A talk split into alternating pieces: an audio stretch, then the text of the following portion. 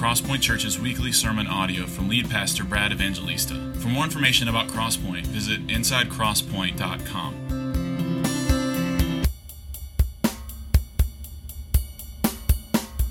All right, let's read Mark chapter 8, verse 1. Remember what happened in chapter 7, the beginning of chapter 7. He, uh, he has this interaction with these religious Pharisees.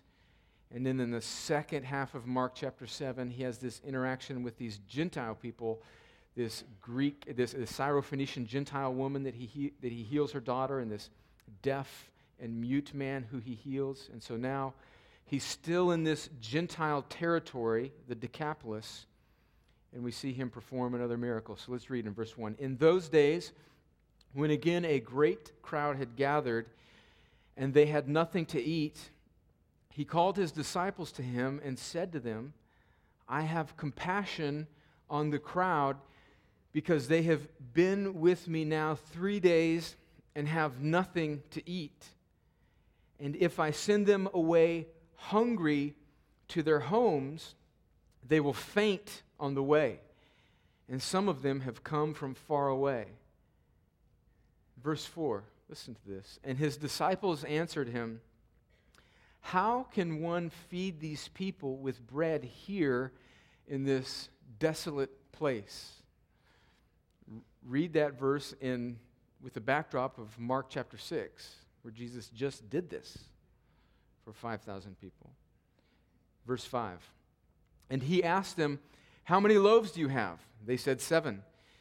And he directed the crowd to sit down on the ground, and he took the seven loaves, and having given thanks, he broke them and gave them to his disciples to set before the people, and they set before they set them before the crowd. And they had a few small fish. And having blessed them, he said that these also should be set before them, and they ate and were satisfied.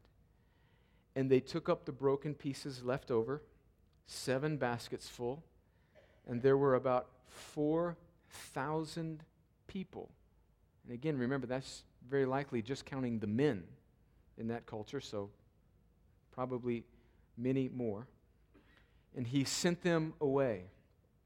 And verse 10 says, And immediately he got into the boat with his disciples and went to the district of Dalmanutha. Okay, so let's stop there and let's consider the first thing that we see here, the heart of Jesus in these, these first 10 verses. Now, um, now, admittedly, this is an interesting um, story because it comes just a couple chapters, just very likely a few months, maybe a year, 18 months after Jesus has just fed another multitude, the, the 5,000 that we read about in Mark chapter 6, verses 30 through 45. So, so, what are we to make of this? Now, this has led some liberal scholars to think that Mark was confused and that as kind of oral tradition, maybe through Peter, or not, not maybe, definitely through Peter, who is, is the apostle who gives Mark this gospel its authority because Mark was uh, very likely Peter's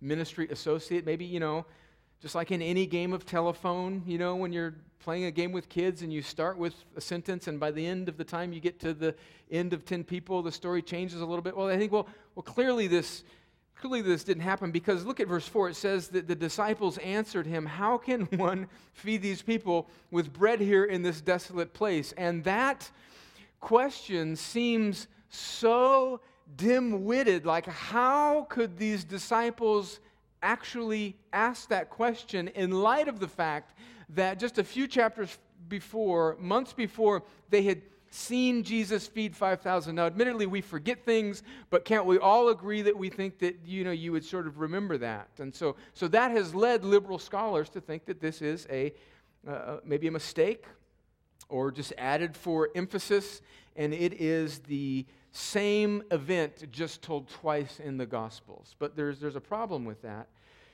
And I think if we look closely at this, we'll see a few differences. First, we see clearly a difference in the size of the crowd. We see a difference in the time that the crowd was with Jesus rather than just one day. It was three days. In fact, it says that if they were so far away and had been with Jesus for so long and were so hungry that if Jesus sent them away, they would faint. There's a, a difference in the number of loaves, but primarily there's a difference in the crowd. In Mark chapter 6, Jesus feeds primarily, if not exclusively, Jews in that first miracle of the multiplying of the fish and loaves and the feeding of the 5,000. But in this instance, he is feeding not Jews, but he's in this Decapolis, this, this sort of conglomeration of 10 Gentile cities. And so he is feeding a Gentile mixed crowd. And, and, that would not have been overlooked by Mark. That the, the difference there, this Jewish writer here, Mark, writing down these words, would not have confused those details. And so I think this, and not just that there's another crowd, but, but the fact that the disciples have forgotten these things, maybe, or are just sort of wondering, like, how are we going to do this again? Maybe they're just not presuming upon Jesus that he's a sort of, you know, get out of jail free card. Maybe they were remembering it, but they're just sort of humbly saying, look, how are we going to do this? Maybe that's what's going on. But regardless of what's going on, what we see here is the heart and the compassion of Jesus for people not like himself. He has compassion on these people, but I think that the main reason that Jesus feeds these 4,000 in this different setting, a different ethnic group of people, is that he is teaching his disciples and he's teaching us 2,000 years later that Jesus himself is really the first cross cultural missionary of the gospel. Jesus is going to people not like himself that his culture would have considered unclean and unworthy of ministry. And, and, and we read in chapter 7 where Jesus is healing these people, he's touching these people. And in this instance, in Mark chapter 8, he is feeding not just the Jew, but the Gentile. So the first thing that we see here in this, this passage is the heart of Jesus as a cross cultural ministry. And, and again, we, we talked about that last week, but it comes up again in the text. This is why I love preaching through books of the Bible, because if I repeat myself, you guys don't think that I don't have any new material. You just realize it's in the text, right? And so last week, one of our points was as Jesus healed the, the, the daughter of the unclean Syrophoenician woman and then laid his hands on the unclean Gentile who was deaf and mute and healed him one of the points was is that Jesus is a cross-cultural missionary, therefore we can be too. And so one of the points today is that Jesus is a cross-cultural missionary and, and therefore we can be too. Do you see the heart of Jesus for people not like himself? So, so let's boil this down. Let's, let's, let's take this truth that we see of the heart of Jesus, and let's think about ways that it applies to us. How are we called to be cross cultural missionaries? Well, for some of us, it means like a f- family here in this church that, Lord willing, will be leaving to be missionaries in Central Asia in uh, a year or so. Maybe it means getting on a plane and taking your two young children and your wife and, and leaving home and job and going to Central Asia to a former Soviet republic and ministering the gospel amongst Muslims that have never heard the name of Jesus in a city where there are very likely less than 10 believers. Maybe that's what it means. It means that for this particular couple in our church. I won't mention their names because we don't want this out on the internet and it's a sensitive area that they'll be serving in, but I think you all know who I'm talking about. And maybe, maybe it does mean that for you, and don't assume that it may not. But also, if it doesn't mean that for you, don't assume that you, that we also aren't called to cross cultural ministry. I mean, there are. There are different cultures, even just in this room in Columbus, Georgia. Uh, there's people from different cultures in different parts of the United States, people from different countries that are in this room, people from different segments of society, even in our culture. There are people that are of the same ethnicity in this room who are as different from each other culturally as maybe a different ethnic group is from one another in other parts of the world. And do you see how Jesus gives us this model of cross cultural ministry?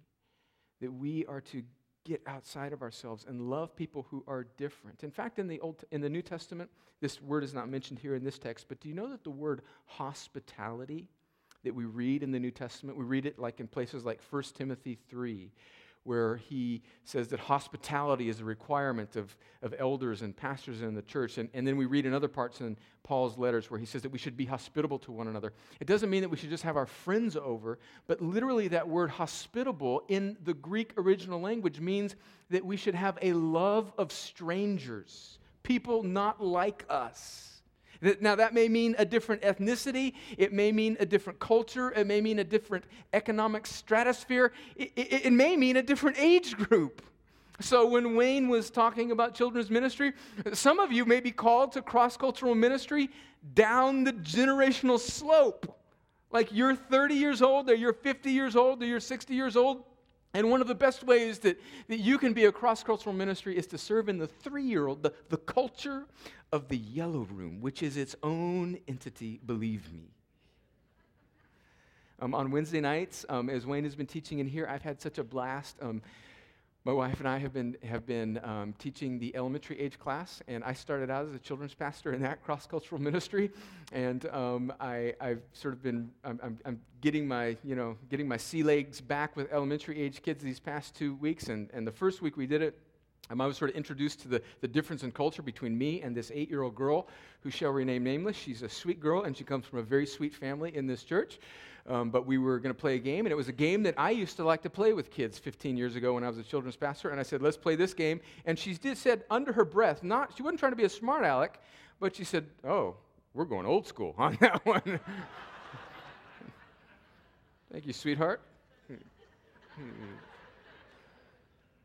So, so do you see how we are we're all called to some sort of if, if you are a follower of Jesus, you are called to love people not like you. And one of the sweetest, most Christ like things that maybe you can do is to, even in a room like this, have your head on a swivel and think about who you can in, invite to lunch at your house, or that you can get to know their name, or that in some way you can engage and show love to people not like you.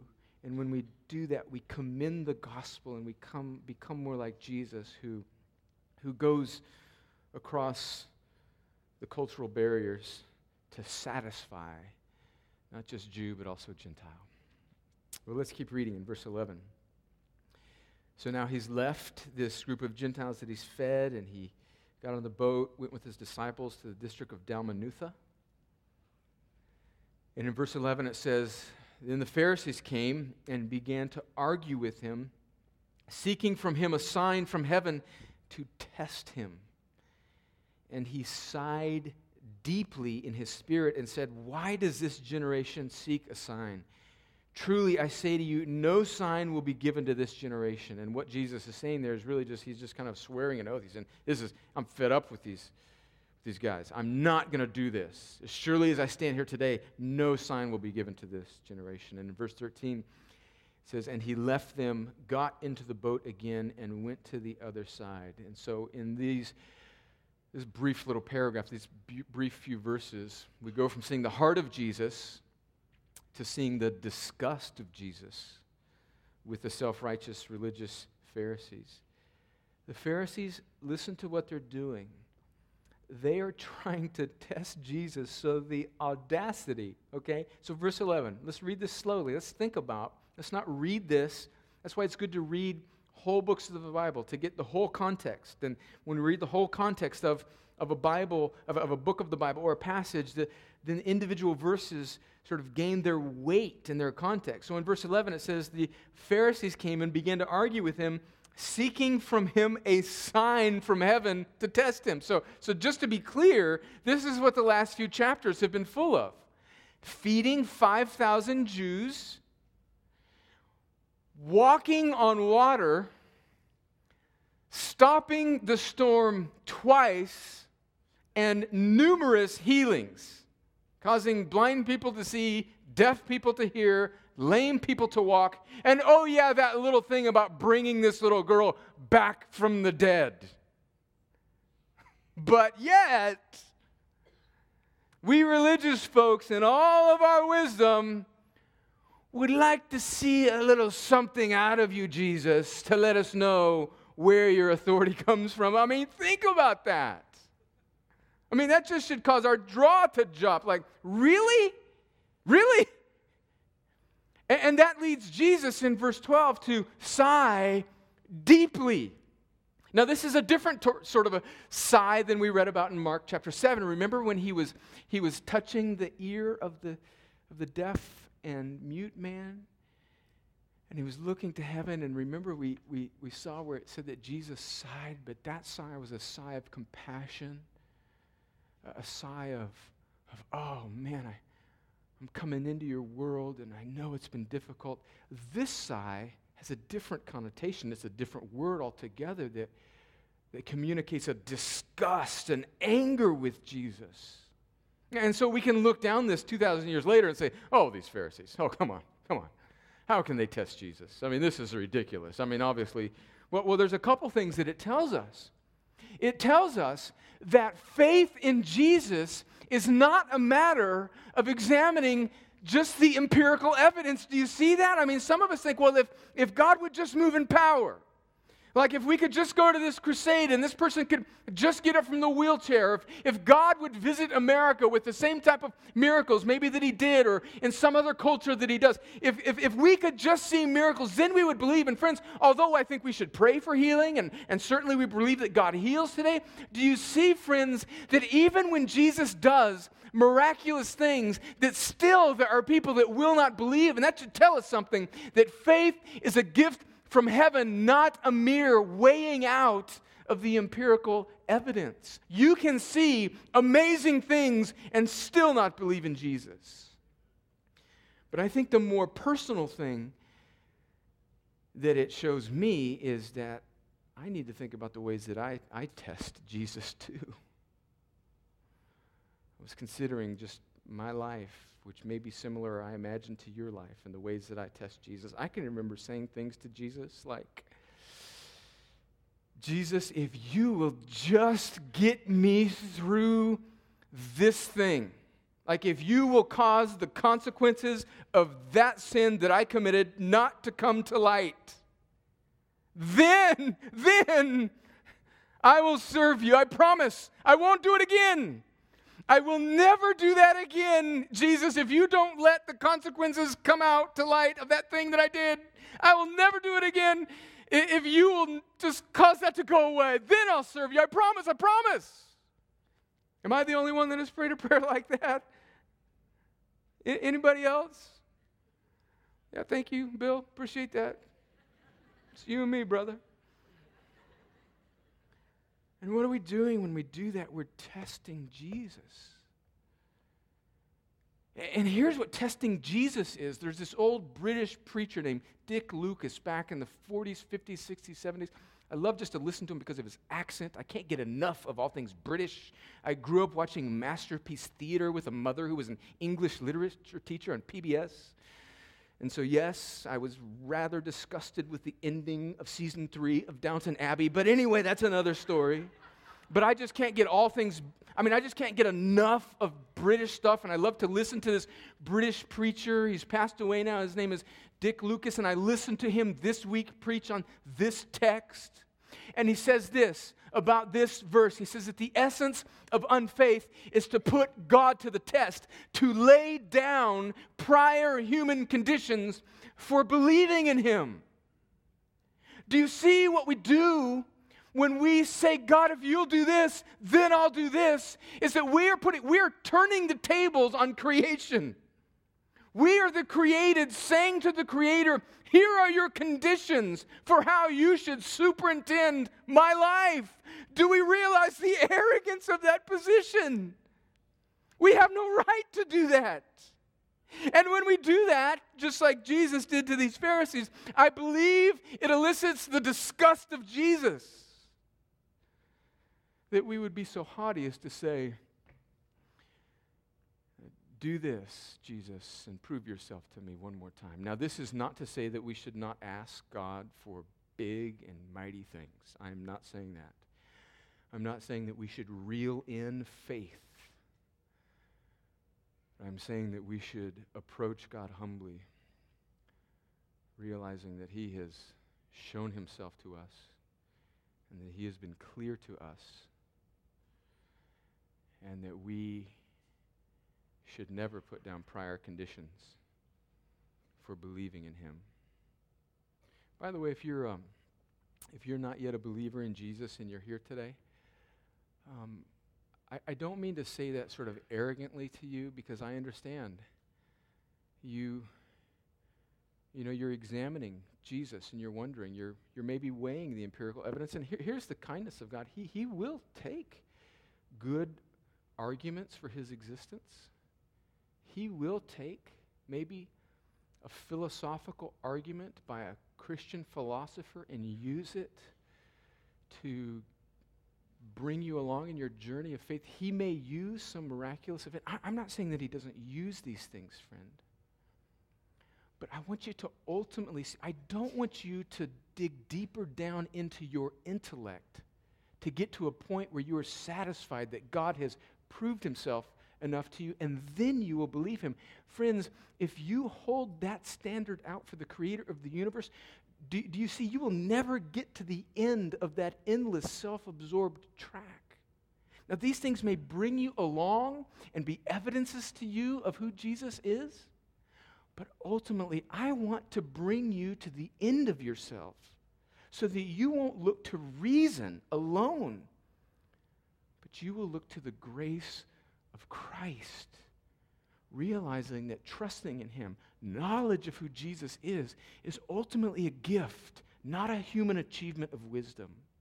And so, yes, yes, yes, consider the arguments, consider the facts, consider the case of Christianity. But ultimately, you are at the mercy and grace of Jesus to believe in him. If that offends you, well, I, I think that you need to be offended. Because if you, if you only trust in yourself, you will find nothing but self. You need to get to the end of yourself. And I say that in kindness and love because all of us, even those of us that are already trusting in Jesus, have had to come to that point as well. And that brings us to brings us to the last section. Let's read into that, what I was just hinting at, the grace of Jesus. Verse 14. Now they had forgotten to bring bread. I love these cats, man. I mean, they had forgotten to bring bread, and they had only one loaf with them in the boat. And it's like, you know, Jesus is reading their minds, looking at their nervous little huddle over in the back of the boat. Verse 15, and he cautioned them, saying, Watch out, beware of the leaven of the Pharisees and the leaven of Herod. And they began discussing with one another the fact that they had no bread. I mean, I, isn't that us? All right, come on. Verse 17, and Jesus, aware of this, said to them, Why are you discussing the fact that you have no bread? Do you not yet perceive or understand? Are your hearts hardened? Having eyes, do you not see? And having ears, do you not hear? And do you not remember? When I broke the five loaves for the 5,000, he's talking about Mark chapter 6, the feeding of the Jews. And how many baskets full of broken pieces did you take up? And they said to him, 12 and the seven for the 4,000. How many baskets full of broken pieces did you take up? And they said to him, Seven. And he said to them, Do you not yet understand? Here I think we see the amazing grace of Jesus. And we see it in several different ways. We see it in Jesus warning his, his disciples. He uses warning to bring spiritual illumination to his people. He says there in, in verse 15, let's read it again. And he cautioned them, saying, Watch out. Beware of the leaven of the Pharisees and the, the leaven of Herod. So, what, is, what does this word leaven mean? So, it's this ingredient that you would use in cooking bread. And sometimes in, in the scriptures, it's actually has a good connotation that, you know, in one sense, in Matthew 13, I think it is, Jesus likens it to the kingdom of heaven. And he says that this, this ingredient, leaven, a yeast, sort of should be worked through the whole batch of dough so that it would, you know, the kingdom of God works into every culture and every, all throughout the world. But mostly it is seen by the Jews and it's a symbol of, of something that you don't want to put in your bread. And so he's saying, beware of mixing in this bad ingredient of the Pharisees and Herod into your bread, into sort of your spiritual bread. And so he's saying to them, beware, watch out. But here's the really interesting thing is that he, he brings two groups of people together that are sort of polar opposites. The, the Pharisees, who are the religious zealots and like the conservatives, and Herod, who is the Gentile leader of God's people, appointed by Rome to keep Jerusalem and the Jews in its place. And so who kind of personifies, remember Herod's banquet and the licentiousness of, of his banquet, the, where his, his stepdaughter slash niece danced in front of him, and, and because she asked for John the Baptist's head on the platter, he chopped off John the Baptist's head. So, so he, he's saying, beware of the leaven of the religious zealots and the licentious worldly Gentile leader, Herod and he sort of lumps them together. And so, what is that leaven? In one sense, sort of religious self righteousness, and the other, sort of sinful licentiousness. And he brings them together. And what is that? What is that leaven? It's unbelief. It's unbelief. Whether unbelief is too much trust in yourself, or whether unbelief is, is, is, is rejecting God and living a life of sort of, you know, sinful, you know, distance from God. E- either way, it doesn't matter. See, see, in this room right now, we have people in this room who, who are prone to not believe in God because we're believing in ourselves too much. And then likewise, there are people in this room who are prone to not believe in God because they think, oh, that's some sort of archaic, strange moralism. There's we're enlightened people of the 21st century. We can basically do what we want as long as we're not bad people. That, that's the sort of licentiousness of Herod. But Jesus groups it all together and he says, beware of that, beware of unbelief. And so it's like he's shaking, it's like he's grabbing the cheeks of the disciples. You ever had to have a like a discussion one on one with your children? Look at me. Beware of not trusting in me. Jesus chastens his people for their good. So, so don't despise the conviction of the Lord. Like that is biblical. Like, let me read to you Hebrews chapter 12, verse 3, and a few verses. Listen to this. Listen to this. It says this this is the writer of Hebrews talking about Jesus. Consider him who endured from sinners such hostility against himself, so that you may not grow weary or faint hearted. In your struggle against sin, you have not resisted to the point of shedding your blood. And have, have you forgotten the exhortation that addresses you as sons? Listen to this. And he's quoting from the Old Testament My son, do not regard lightly the discipline of the Lord, nor be weary when reproved by him. For the Lord disciplines the one he loves and he chastises every son whom he receives. And so, so listen, what, what that's saying is, and what Jesus is doing here is he's chastising, he's warning, he's rebuking his disciples, saying, Don't be caught up in unbelief. Like, I want to get your attention here. Don't be drawn away from the culture, by the culture. Believe in me, trust in me. And one of the great kindnesses and one of the great proofs and one of the great evidences to us that we truly are children of God is when Jesus deals with us in this way. So, do you feel the conviction of the Holy Spirit saying, no, no, stay on this course. Don't get caught up in that. That is God's Spirit speaking to you. And when you hear his voice, do not harden your heart when you hear him prodding you, nudging you, do not harden your heart. That is the grace of Jesus. And so let's step back. Let's look at these disciples. Is this not strangely encouraging? I mean, let's not end this, and I'm about to end this here in just a second, and we're going to receive communion together. Is this not strangely encouraging? I mean, to read about this band of 12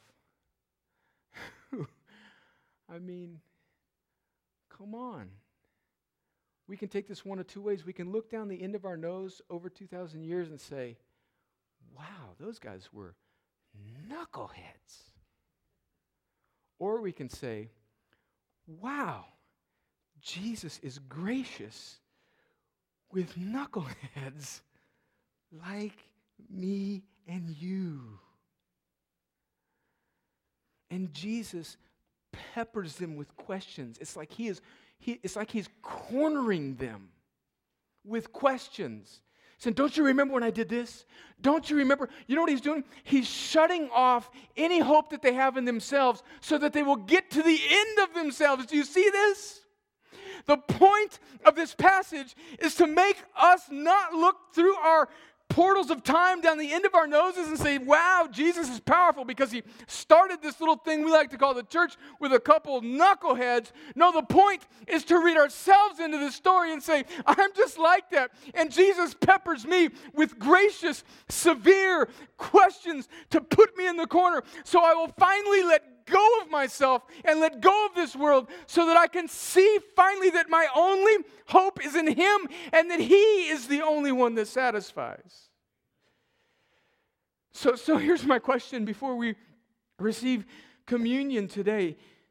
Like, has, has Jesus backed you into a corner, yet has he, has he walled you off with his questions, his, his gracious, severe questions and has His grace wrecked you yet? I mean, it, it, it, has to wreck you. You have to, you have to be floored by your inability and awed by the graciousness of Jesus before you can see anything else. And do you see how that runs contrary to, to the message often of America, which is you can do it, you can do it, you can do it. No, no, the message of the gospel is first that you can't do it. And that our only hope is to look to Jesus. Do, you, do we not see that yet? Do we not see that He is the only one that can truly satisfy? And don't let that cause us undue sorrow or condemnation, but let that conviction cause us to look to Jesus, who alone is our joy and our satisfaction. So, in just a moment, we're going to come to this table. We're going to respond as when we are ready, as the worship team leads us in song.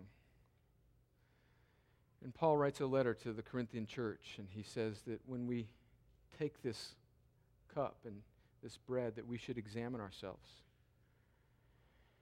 And the examination should not be, you know, I've had a pretty good week no major arguments with my wife, didn't yell at my children. I'm already disqualified, by the way, if that's the examination. you know, didn't download anything I shouldn't have downloaded. Didn't watch any shows late at night that I shouldn't have watched. Didn't have any anger or malice towards anybody else. In fact, I witnessed two or three times. Invited somebody to church. Pretty good week. Yep, I can receive communion today. That's not what it means to examine yourself. What it means to examine yourself is have you been wrecked by grace? Do you realize, do you not yet understand that you are welcome to this table not because of your righteousness, but because of Jesus' righteousness? Do you not yet understand that that is the beginning, the middle, and the end of the Christian life?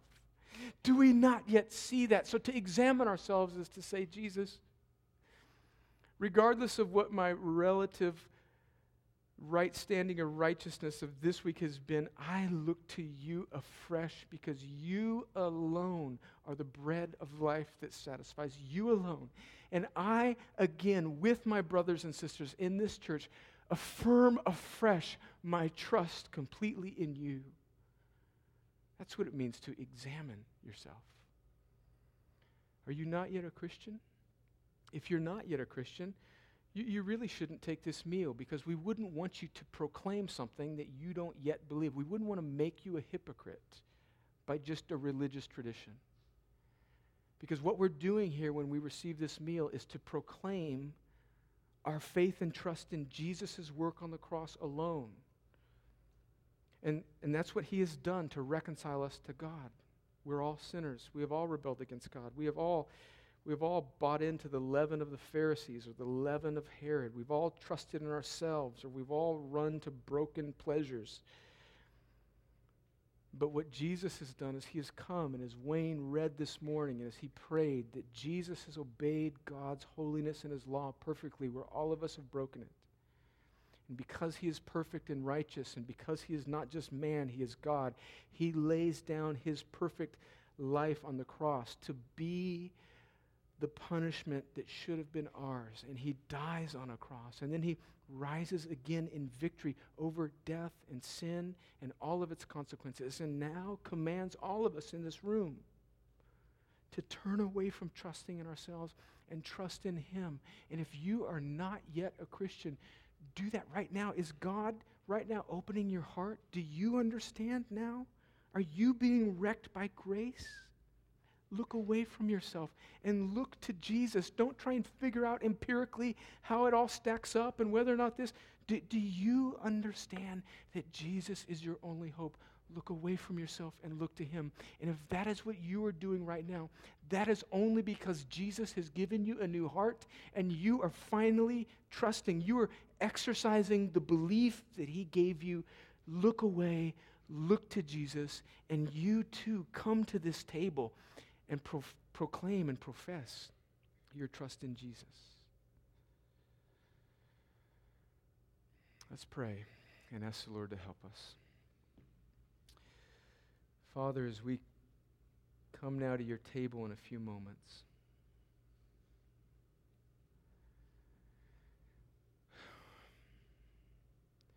would you give us the kind grace not to measure up how we stand compared to these seemingly dim witted disciples or not to compare our sort of relative worthiness, but to be backed into a gracious corner like you did in the boat with these 12. So that we would finally unlock the death grip that we have on our own righteousness and our own sin and that we would look into the eyes of the bread of life who alone can satisfy. Father, I pray that uh, once again you would back me up into a corner and that you would graciously show me that you are my only hope.